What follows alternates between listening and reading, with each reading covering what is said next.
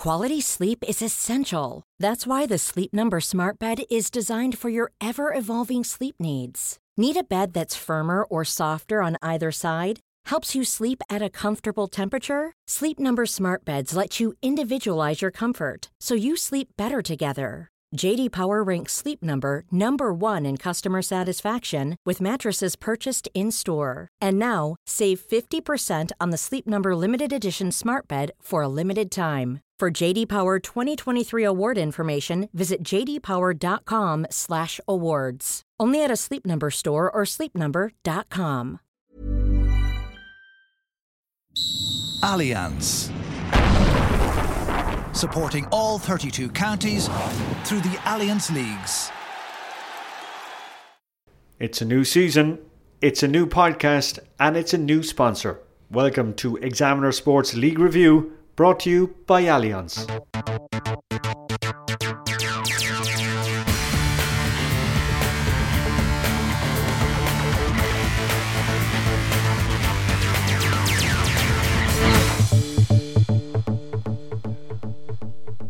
So much to get through on an action-packed opening podcast of 2019. In a few moments' time, we'll be hearing from Michael Moynihan, who was in Nolan Park for the clash of Kilkenny and Cork. Then we're heading all the way to Tipperary. James Woodlock was in Semple Stadium on Saturday night for Tipperary's victory over Clare. Turning our attention to football, Tony Lean was in Fitzgerald Stadium, Killarney for us. We'll hear his thoughts on the first game in charge for Peter Keane. Then we're heading up north. Orla Bannon watched the draw between Fermanagh and Cork, while John Fogarty was there for Monaghan's shock victory, some might say, over Dublin. And finally, we'll be hearing from former Galway legend Michael Meehan on their winning start to 2019. Now, we'll start off with Nolan Park. Michael Moynihan was there for us yesterday. Kilkenny Cork lives up to the hype as usual? Yeah, I suppose so. Interesting to see Kilkenny beat the Munster champions easily without the entire spine of their team and their Ballyhale players. So I would say a warning shot from Kilkenny to the rest of the hurling world. People remembering that Limerick only just scraped past them last year. And I would say they will do plenty of damage this year. Do you think this year's league is going to be very different with the lack of promotion, relegation, etc.? I would say this year's National Hurling League will be like a procession of challenge matches, because you do need a threat, you need some kind of incentive to managers and to players. And even though Brian Cody put a good face in it, and in fairness, I would say always approaches every match with the attitude we want to go out and win and hammer the opposition as much as possible.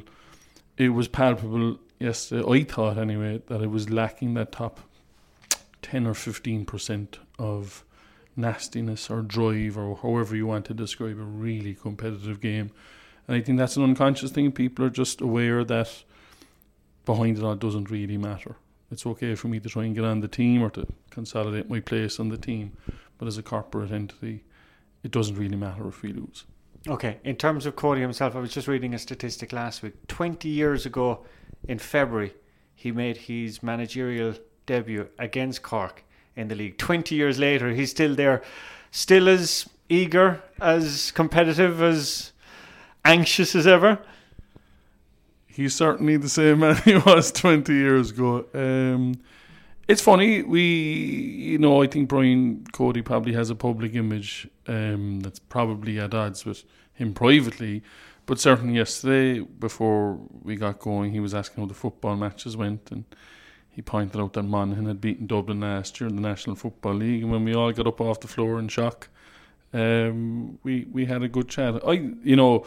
His appetite is obviously a cliche, but you'd have to say anyone who has faced into 20 years, even allowing for the success, which obviously makes it a lot easier to keep going. But I spoke to John Meyler last week, and he said he had been at their Welsh Cup game, and he said Cody looked as ticked off when they lost to Wexford as he would if they lost the championship match. And I presume that's the secret of it, maintaining that burning enthusiasm. How was John Meyler after the game? John maintains a fairly even keel. You can tell he was disappointed because he probably was looking for certain things from certain players. But I suppose he's too long on the road to kind of throw up his hands in despair in January. You know, there's a long year ahead. Cork were missing a lot of players as well, but I think it would be a concern for him that they didn't show better against the Kilkenny team, missing Padraig Walsh, Killian Buckley, TJ Reid and Richie Hogan, like the spine of any team, and yet Kilkenny dealt with them fairly easily. One name that jumped out at me when the teams were announced on Friday night, Michael, Aidan Walsh at full forward. Is there a Kieran Donaghy style ploy at play here? Yeah, I would say so. I think, you know, everybody in Cork was very disappointed last year, obviously, when Cork lost to Limerick, and I think a lot of the issues that were raised by people were that Cork couldn't get the ball to stick up front, that they have a lot of similar quick forwards who can, you know, move at pace, but when it comes to winning 50-50 balls, that they fall down a little bit. And I think that's probably the logic with Declan Dalton at centre forward and Aidan Walsh at full forward. But Aidan Walsh got a good point early on and did plenty of work. And Declan Dalton, in fairness, turned Kilkenny players over 5 times and 1 possession for Cork. So they have something to offer, but I'd be wary that on a really hard ground against teams that are really flying, that I'm not sure if you could carry the 2 of them, that maybe one of them is a target man in at full forward, because if you play the 2 of them, Cork have to change their entire tactics, and the tactics which have won them 2 monster titles and gone to the brink of an All-Ireland final: Shane Kingston, Alan Cadigan, Dara Fitzgibbon, Luke Mead, very quick, very mobile, interchanging and passing. And I think you might have to blend too many styles of play if you went with the 2 of them. Okay, disappointing for the Cork seniors. Positive though on Saturday, and you mentioned it in your column this Monday morning, Michael. Harty Cup and Munster College's B semi-final success. So 2 Cork teams in the Harty final, 2 Cork teams in the B final. How big of a deal is it? It would probably be a bigger deal if Christian's defence wasn't anchored by a Waterford player, but that's neither here nor there. Look, it's interesting in a lot of ways. I mean, the fact that Christian Brothers College, Rugby Power Horse in a Harty final, and the fact that Middleton are back, and East Cork is obviously a traditional stronghold of Cork hurling. It's a good indication for Cork that things are going well and things are improving, and there is some benefit to a lot of the work being done at underage level, because these are obviously kids between 16 and 18, and same for Rochestone and Bandon. My only issue is that, I mean, if you take it in tiers, right? Say Tipperary, the bulk of their team would have come through around 10 years ago, say, with those great minor teams and under-21 teams. Clare at the moment, their teams are based on their great under-21 teams of about 5 or 6 years ago. So you'd say maybe our Tip just over the top, our Clare just at their peak, and say our Limerick, who won an under-21 a couple of years ago and had a lot of Harty success, are they just approaching their peak? So to me, even though it's good news for Cork, it does show to me that Cork are still behind in terms of senior success, or say a mature, experienced senior team that's approaching its peak. And you would be thinking that if there were 16-year-olds, say, playing in that Harty final at senior intercounty level, you're probably talking about 6 years' time before they come through. Okay. Now, you mentioned some really, really interesting points in your piece on Saturday about hurling, the state of hurling. I got the vibe off you, Michael, that maybe are we getting a bit carried away putting hurling up on a pedestal at the moment? Should we be a bit cautious? Well, I just thought the last point was worth making, that people are always saying what a terrible spectacle football is, and it's unfair because we're talking today, the weather was really bad in a couple of places, particularly in Mayo. You know, you can't play any sport in those conditions, and I just think there's a kind of a reflexive thing with people who can say, well, there can't be that much wrong with hurling because it doesn't look as bad as football, which is a terrible logic and is also a very dangerous one for hurling people, quote unquote, to follow. I think it's just unfortunate that Gaelic football is obviously having a bit of a crisis. It's also dominated by one team and hurling's wide open. So all your metrics kind of line up for hurling. And I just think just because something isn't as bad as something else doesn't mean it can't be improved. Just recap though on the key areas that you think that hurling need to just be cautious of, be wary of. Well, I think that's just that whole notion of comparing with Gaelic football is an overarching thing, because it's an easy escape, whereas I think certainly the spectacle could be improved in terms of hand passing, and also these rucks, pardon the expression, which have been allowed to come into the game, which should be policed, for me anyway, far more strictly. And I actually think they're more dangerous than hand passing, because it's easily exploited by teams. You know, you literally just get someone to stand on the ball and you'll kill the other team's momentum, and then it comes back to 50-50, which is a big issue. Also, I don't understand why there isn't more experimentation, and that could go for Gaelic football as well. I mean, I don't understand, for instance, why this three hand passes thing was binned so early. I would actually advocate in Gaelic football that each of these pre-season tournaments, or, you know, the McKenna Cup, the McGrath Cup, etc., why don't they just trial a different set of rules in each of those for the course of that competition, then come back and say, well, look, this worked here, but this didn't work. At least we give it a fair, decent go. And the same should be done in hurling, that you should always be trying different, you know, whether it's 13 aside, whether it's giving 4 points for a goal, you know, you should always be trying different rules. Because if you look at other sports, like in the NBA, for instance, if there's an issue that affects the spectacle, they'll just change the rules, and they'll just tell the teams, these are the rules, and you have to accept them, and you'll have to play now, and you'll have to adapt to it. And that, to me, always speaks to, like in basketball, that willingness to be to experiment with coaching, with tactics, with different things. And in hurling, there's been a minor development in tactics in the last few years, and to hear some people talk like, you know, the world is coming to an end, whereas if you actually had an openness towards, say, look, why don't we play colleges hurling at 13 aside and see if that's a better spectacle, if it gives guys more of a chance to express their skills, if the scoring is better, and so on and so forth, and give it a decent go. And don't think, well, just because hurling is not as bad as Gaelic football, that means nothing's wrong with it, because that's palpable nonsense. Séamus Callanan was the star man for Tipperary in their 216-111 victory over Clare at Semple Stadium on Saturday night.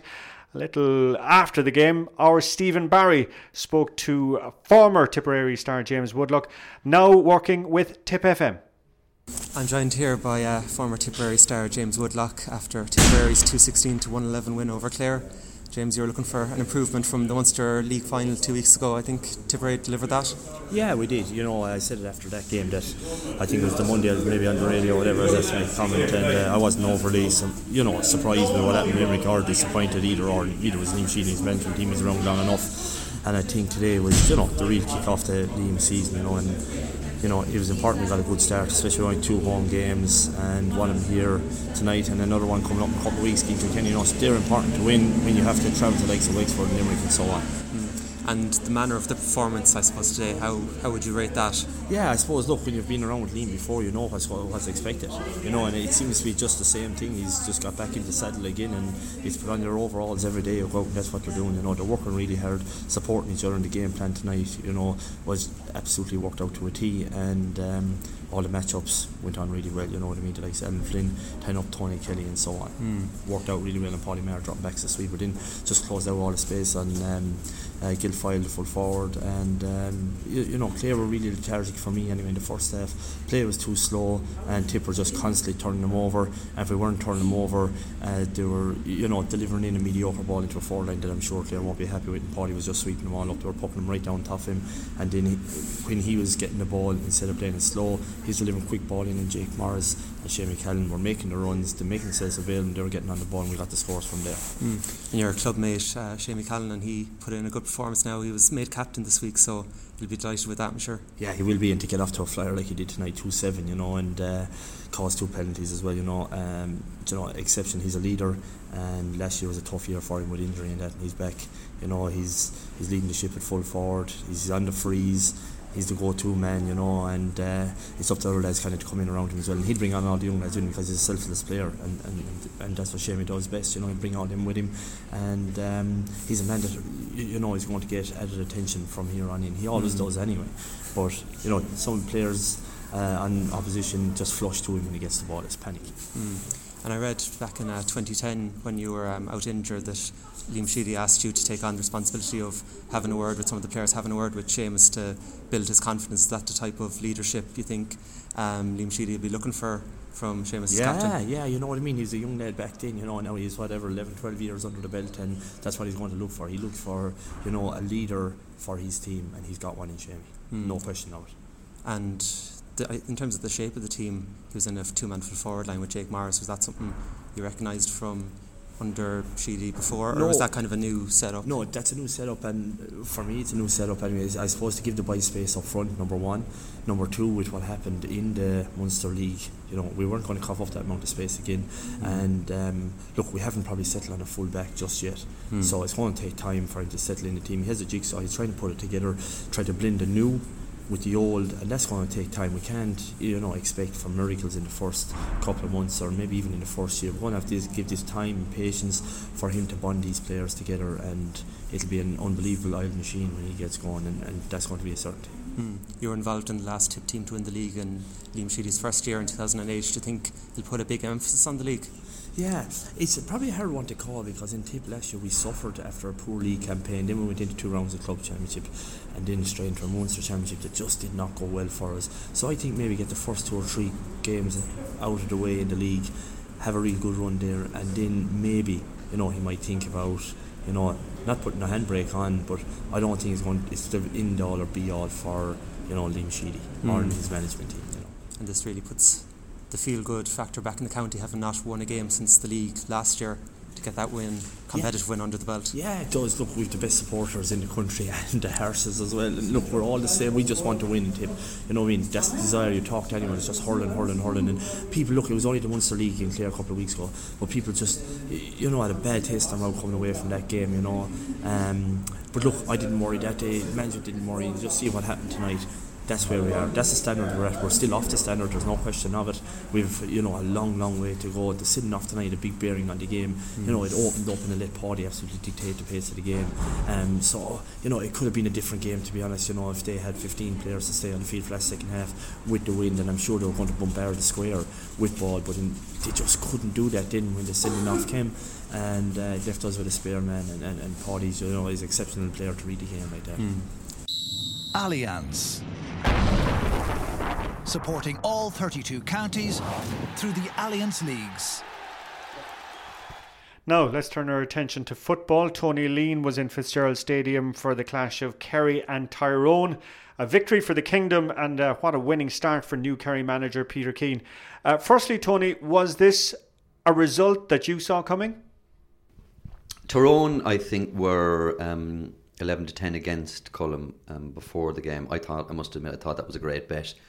I thought, given that Kerry really haven't had any game, I think I calculated yesterday that that was Kerry's first competitive game in 176 days since the August bank holiday weekend, the time they beat Kildare but were knocked out, obviously, of the All-Ireland Championship. This is the first time that anybody has seen Kerry, whether it be pre-season competition or not. And so when you had a new management coming in, and remember, it's not just a new manager, it's a complete new management coming in, when you had so many players unavailable to Peter Keane, I really thought Tyrone would bring enough to Killarney, mostly in terms of nous and experience, to actually see off Kerry yesterday. Now, two things happened. I really was taken aback by how poor Tyrone were, given that they won a McKenna Cup 7 days previously. Yeah. And I was even more taken aback by how in their face and physically intense Kerry were for a team, as I said, that hadn't played a competitive game in almost 6 months. Just think about that. They hadn't played a competitive game in almost a half a year. It was the start of August was the last time Kerry played a competitive game. And so I know some people would look at the Kerry-Tyrone game, and obviously you didn't see much of it on television on Sunday night.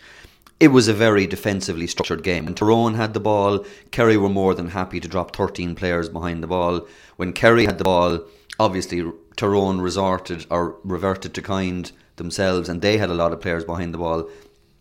I really didn't look, and I don't think many in the 13,000 people that were there looked at that game from an aesthetic point of view. I really thought it was about curiosity for Kerry.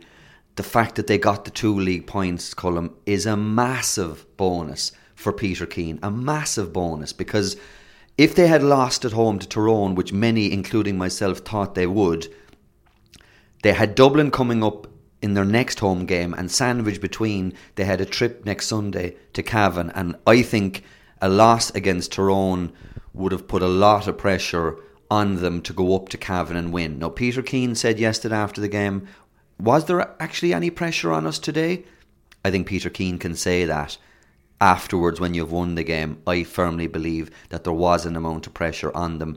And I think the fact that they won in the way they did reflected that. This game on the 27th of January, as early as it was in the season, was absolutely about winning and getting 2 points. Style, substance, aesthetics, everything else was secondary in this instance. Okay, you mentioned there a lot of names missing for a variety of reasons. Dr. Crokes in the club championship, players injured, players retired. So who were the men that Peter Keane can thank this morning? Well, I thought Tyrone would win the game at 1:30 yesterday, and then when we found out that James O'Donoghue wouldn't be starting as well, Mikey Ganey wouldn't be starting.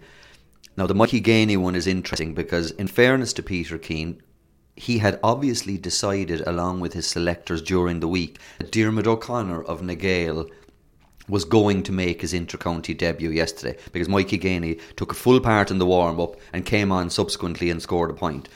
The Dermot O'Connor one, column is very interesting because within Kerry, I put it this way, outside Kerry, over the last 2 or 3 years, when people talked about the players that were going to come through and be stellar talents for Kerry, the first one you'll remember was Mark O'Connor from Dingle, who obviously is now in the AFL.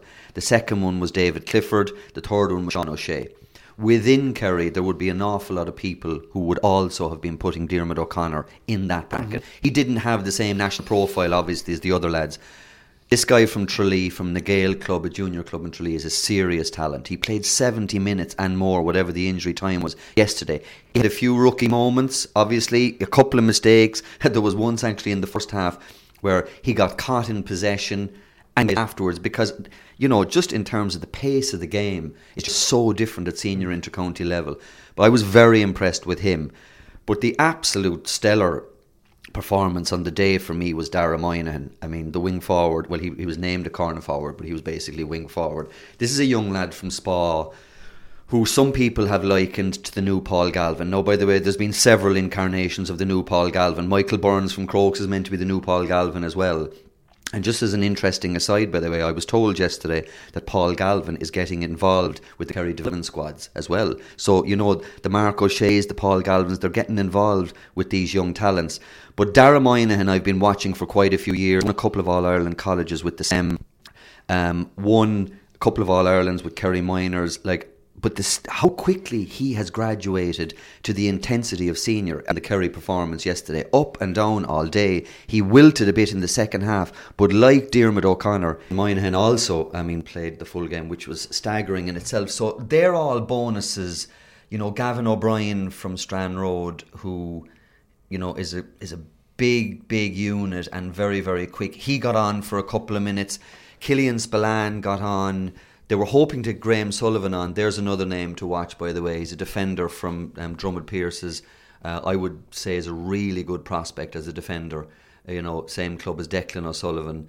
So, you know, all those little things add column to a very good day for Peter Keane, a very good day for his management, a very good day, by the way, for his S&C chief, Jason McGahan, because the fitness of the Kerry side yesterday was a sight. I was just going to ask you about that. Is that part of the new management, or is it back to a centre of excellence and the work that's been done in development squads? This argument about Kerry teams in the last couple of years, fine when you get to minor, but the step up to senior was taking a bit too long for some people?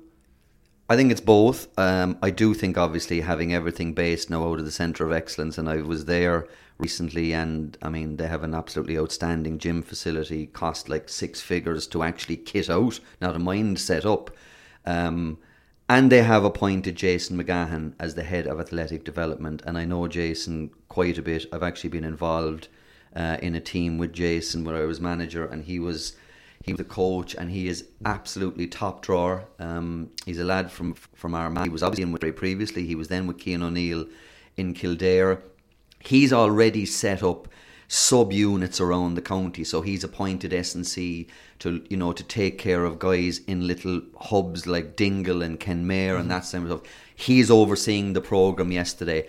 And what I really liked about the management and the way they did their work yesterday is everybody had a job to do. Tommy Griffin was out taking up the warm-up, you know, the selector.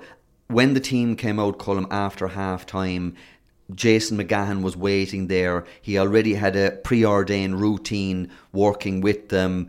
You know, when the subs were warming up, there was already one of the S&C lads down in the corner in the dressing room area waiting for them to do their stuff. So there was none of this like hanging around, doing their own stretches. It looked to be very structured, very deliberate. And I don't know how much of an input Jason has had on that already, but I would probably guess quite a substantial one. Very hard to judge on just one game, but defence was the big Achilles heel last year for Kerry. Yeah.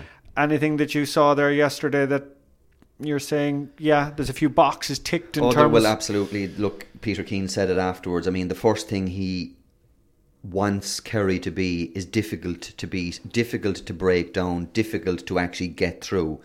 And it would definitely be one of my criticisms of Eamon Fitzmaurice's management, you know, the fact that Eamon was such a good defender himself.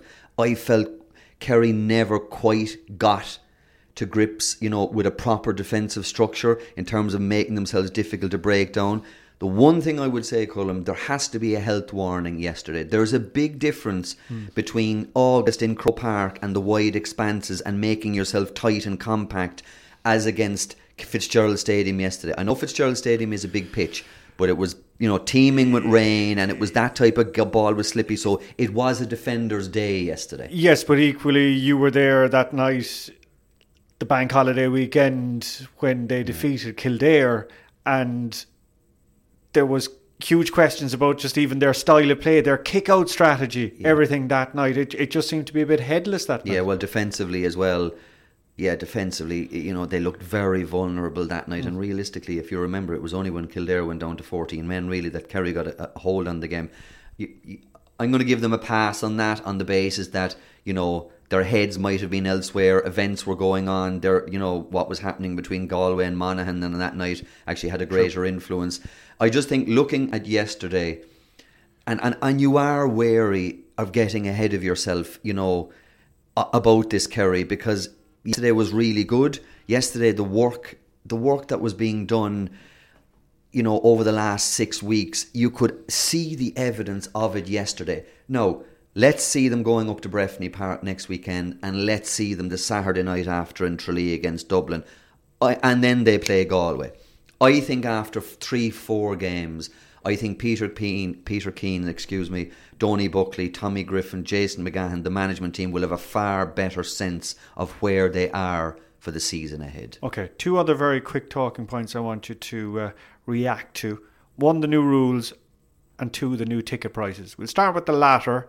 We've been discussing it here in the office, in the newspaper, on radio, television, the last couple of weeks. The ticket price, and everybody saying how much it was going to impact on attendances. Didn't seem to affect Fitzgerald Stadium on Sunday? No, I mean, there are a number of points to be made on this. I'll only make two.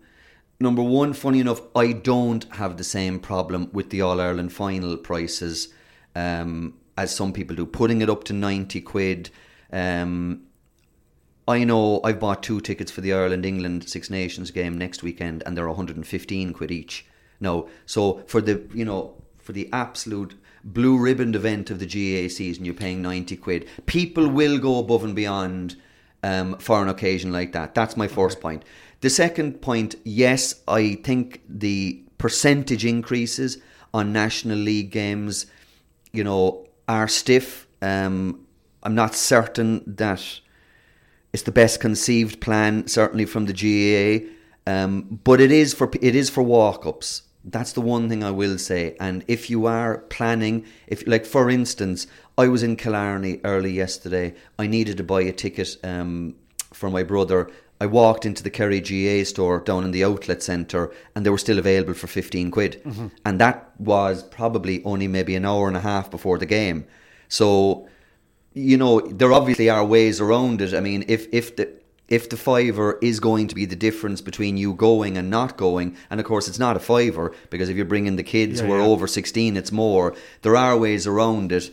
They're going to take heat over it. I know Paul Rouse was very strong on it in our paper on Friday, almost like that they're basically, you know, I think that they were almost forsaking the ideologies of 1884.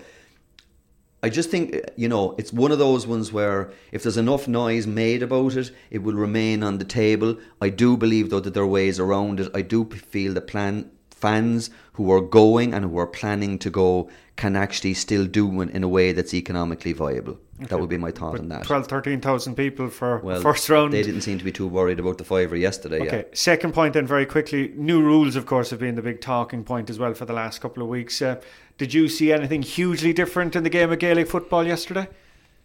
I'll tell you, Colm, if I was the ordinary, if I'm representative of the ordinary GA punter, I was actually quite confused yesterday, I have to admit. And I had my press colleagues around me at different stages and we were arguing the toss. For instance, there was one moment from a Tyrone kick-out where Sean O'Shea caught possession, was tackled as he caught possession, and turned around, caught the ball and put it over the bar. Now, no one was quite sure, A, whether that had just been a run of play moment, B, whether he'd actually taken the mark and actually just kicked it straight off the bat, or C, because the referee's whistle had blown to indicate that he had got the mark, was that actually a mark, or had he been fouled and he just decided to actually carry on and kick the free? Mm-hmm. You might say to yourself, well, that doesn't really matter. Ultimately, it's a point at the end of the day. But for anybody who has to record these things or anybody's interested in knowing going forward which one it was,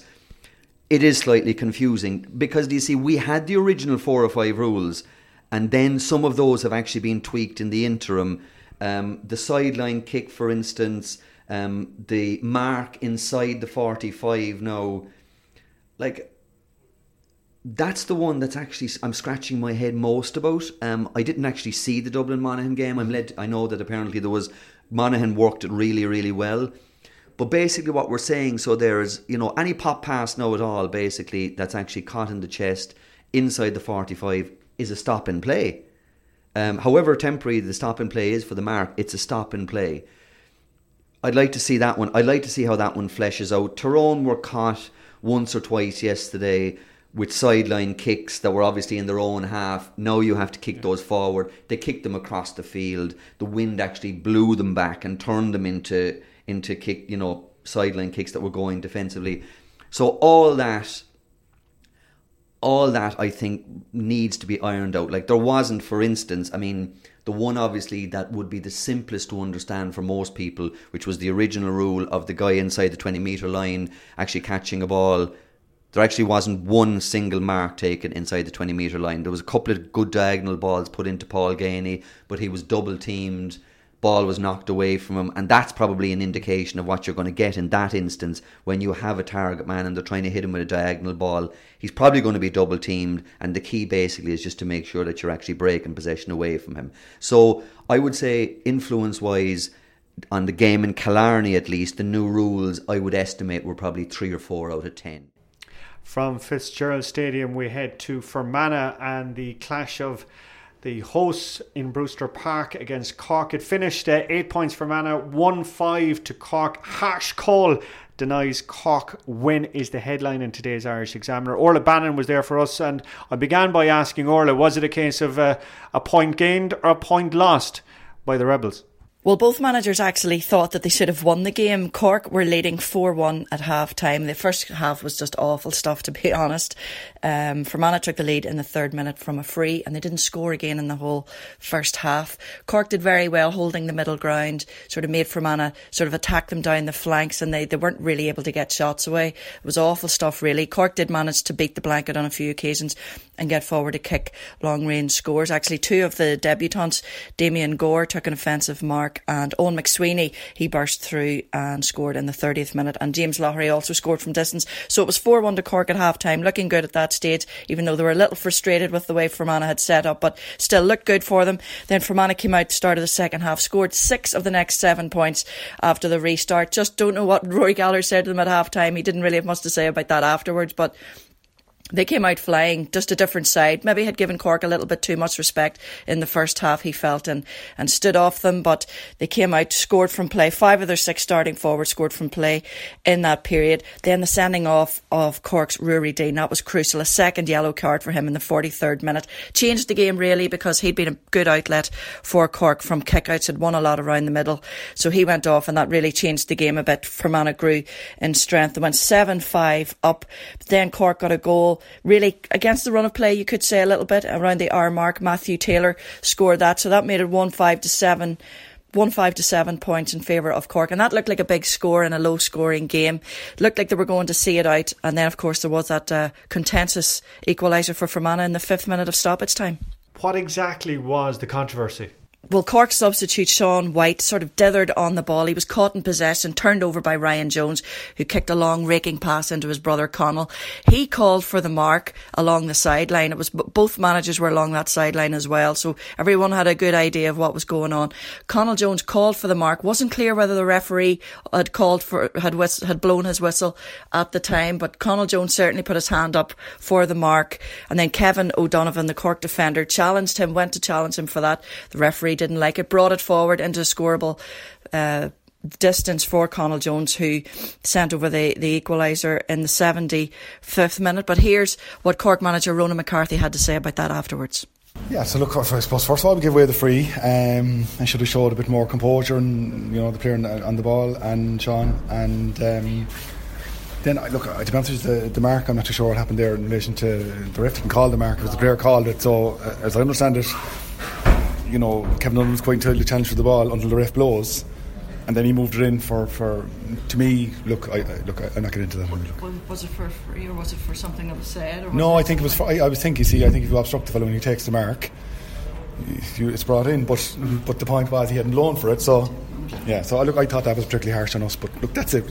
In the end of the day, we took it ourselves, and you know, control we can control, and we had enough. You know, we got ahead, we were through. Obviously, Luke was through there. Luke just coming into injury time, we should have put ourselves 2 up, and we went for goal there. Should have put ourselves 2 up, and would have seen us home. And then obviously, look, we lost the ball there in the last possession. But look, we've come up with a young team, and look, they've done well, they've shown well, and in a very difficult environment. Look, it was always going to be a war of attrition, and look, we were 7-5 down. We played most of the second half of 14 men, look, we've got a result.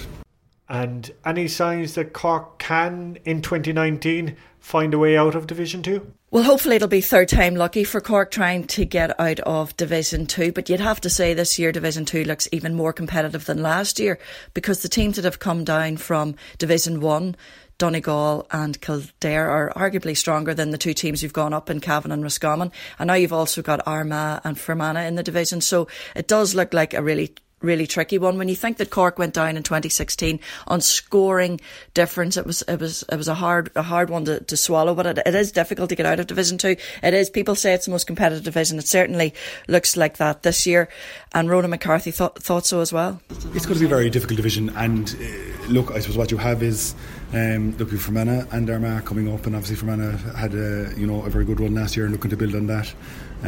You've Kildare and Donegal coming down, which actually makes the division really, really tight and very difficult. And there'll be lots of finishes like this and matches tight, and it'll come down to very small margins. And we found that last year.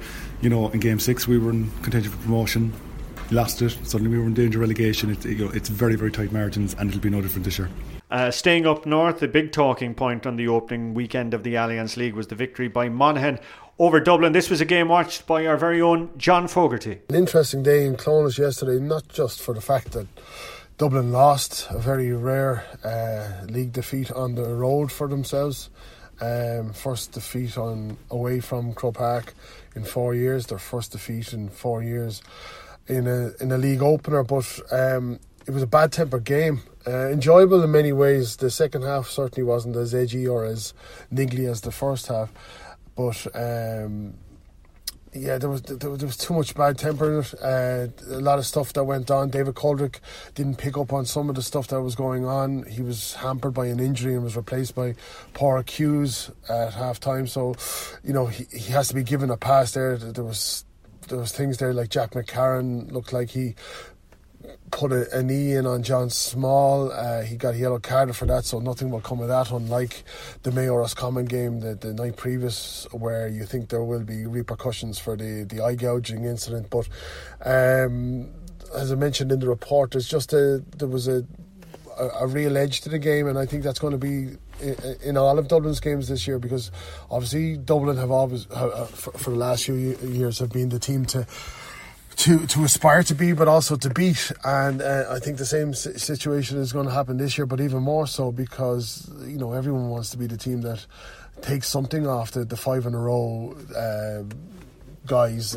Well, as much as they're not five in a row yet, but they want to get something out off them. And Monaghan, now there is a huge psychological thing for them there, in the sense that they've beaten them 2 years running. Monaghan, there's an argument made by a few people that Monaghan only picked up as many All-Stars as they did. They obviously picked up more All-Stars than Tyrone, the All-Ireland finalists, because they didn't face Dublin along the way.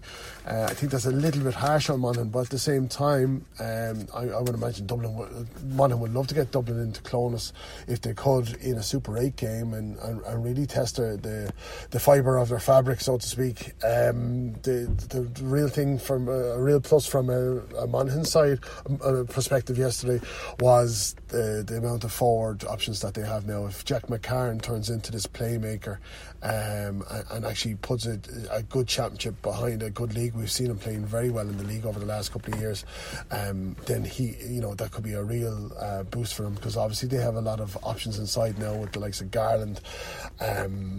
Conor McCarthy, who came on, obviously he has Sigerson Cup at the moment, and then there's Conor McManus and this young guy Stephen O'Hanlon, who really looked like he was to the manor born in this game, and really excited, looking forward to seeing him over the next while. But as much as Dublin lost, and ring rustiness would obviously be cited as a reason, Jim Gavin was more or less mentioning that they're only 2 weeks back at it.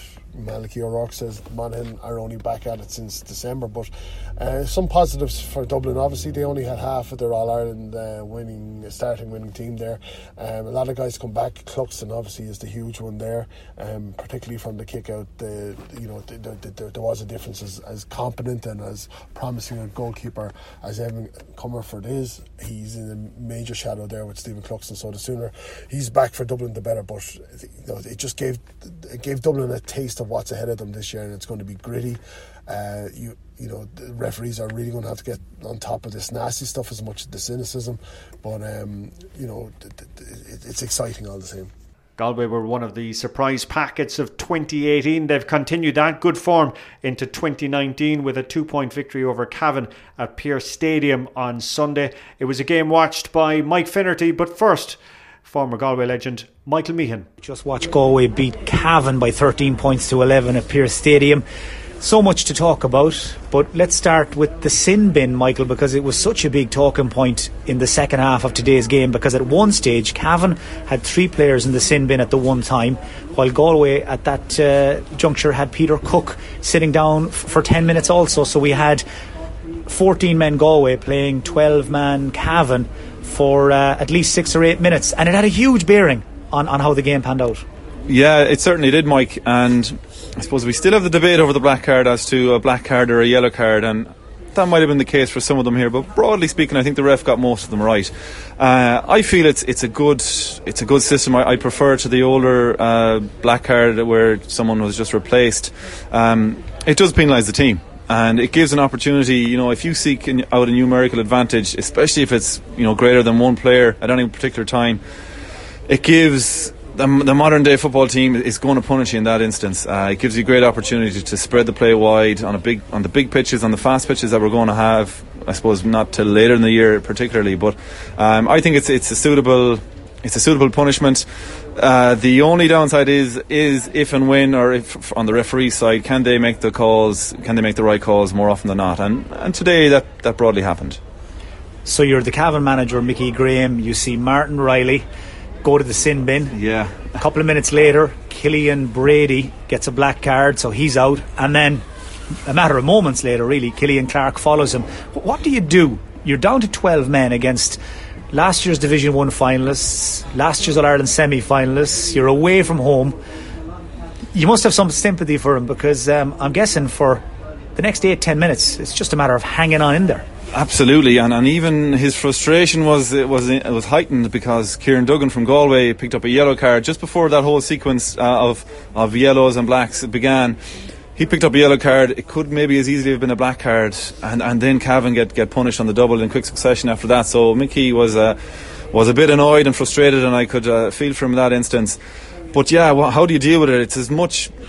It mightn't be a great thing on it for the spectators, but you got to slow the game down, and you really got to, I suppose, retreat back and minimise its damage control. And that's a very difficult thing to do if you are already behind in a game.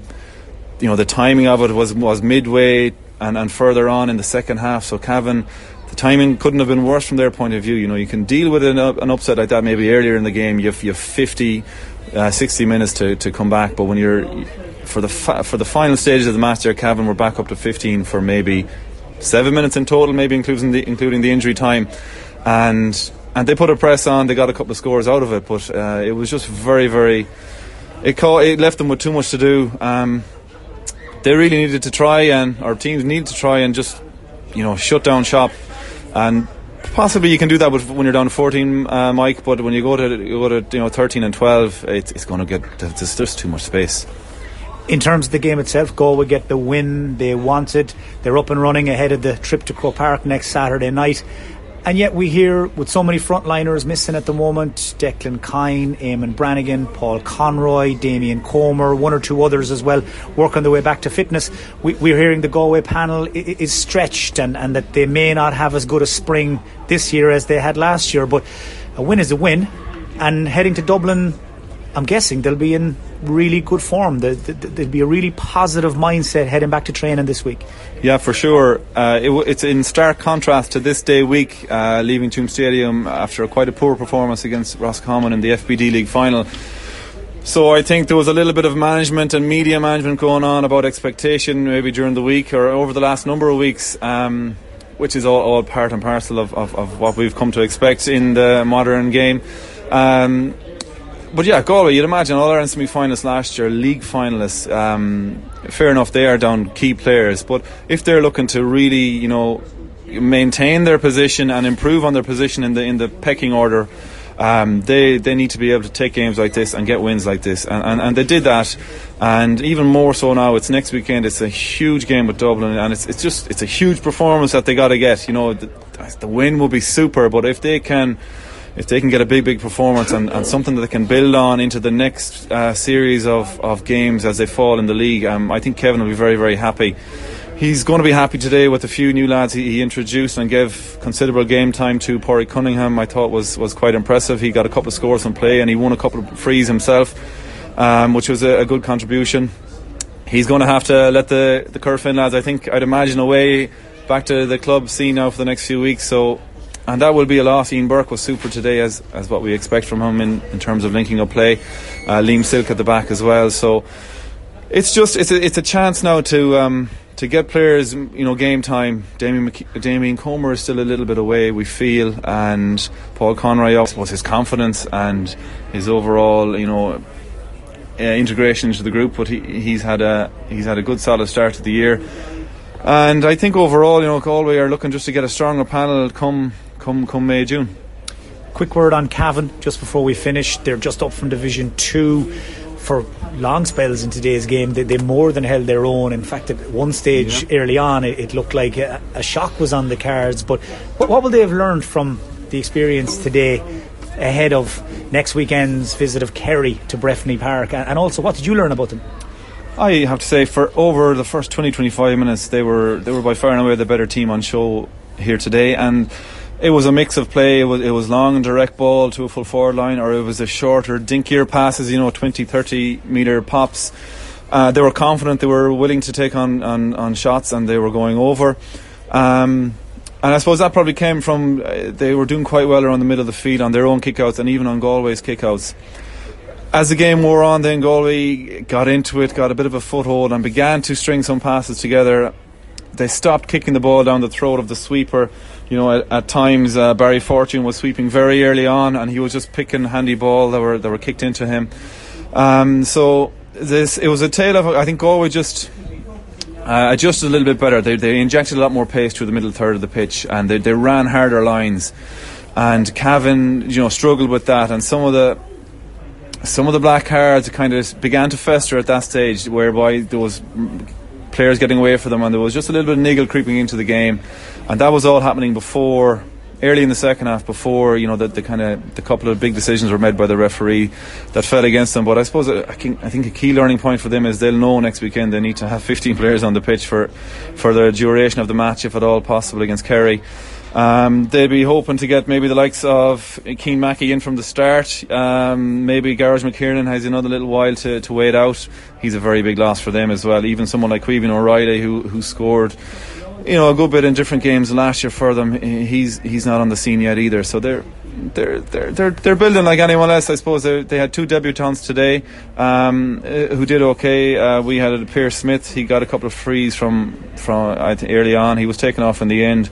They had Conor Ryhill as well. So it's a tough situation for Mickey Graham there as well. All told, I don't know how he's fitting all his work into his week between the different teams he's managing. So I think obviously they're looking at probably safety in Division 1. Kerry and targeting home games is what teams do, and it's Kerry now on the back of a win. So Kerry on the back of a win. So it's a big ask for them next week, but they've probably a few games earmarked throughout the year at home games, and maybe one or two key away games. If today was one of them, it didn't work out for them. So they just need to see, can they get something on the board as soon as possible. And that's it for our first podcast of 2019, and our thanks to our new sponsors, Allianz, sponsors of the Allianz Leagues. Allianz, supporting all 32 counties through the Allianz Leagues. Planning for your next trip? Elevate your travel style with Quince. Quince has all the jet-setting essentials you'll want for your next getaway, like European linen, premium luggage options, buttery soft Italian leather bags, and so much more. And it's all priced at 50 to 80% less than similar brands. Plus, Quince only works with factories that use safe and ethical manufacturing practices. Pack your bags with high-quality essentials you'll be wearing for vacations to come with Quince. Go to quince.com/trip for free shipping and 365-day returns.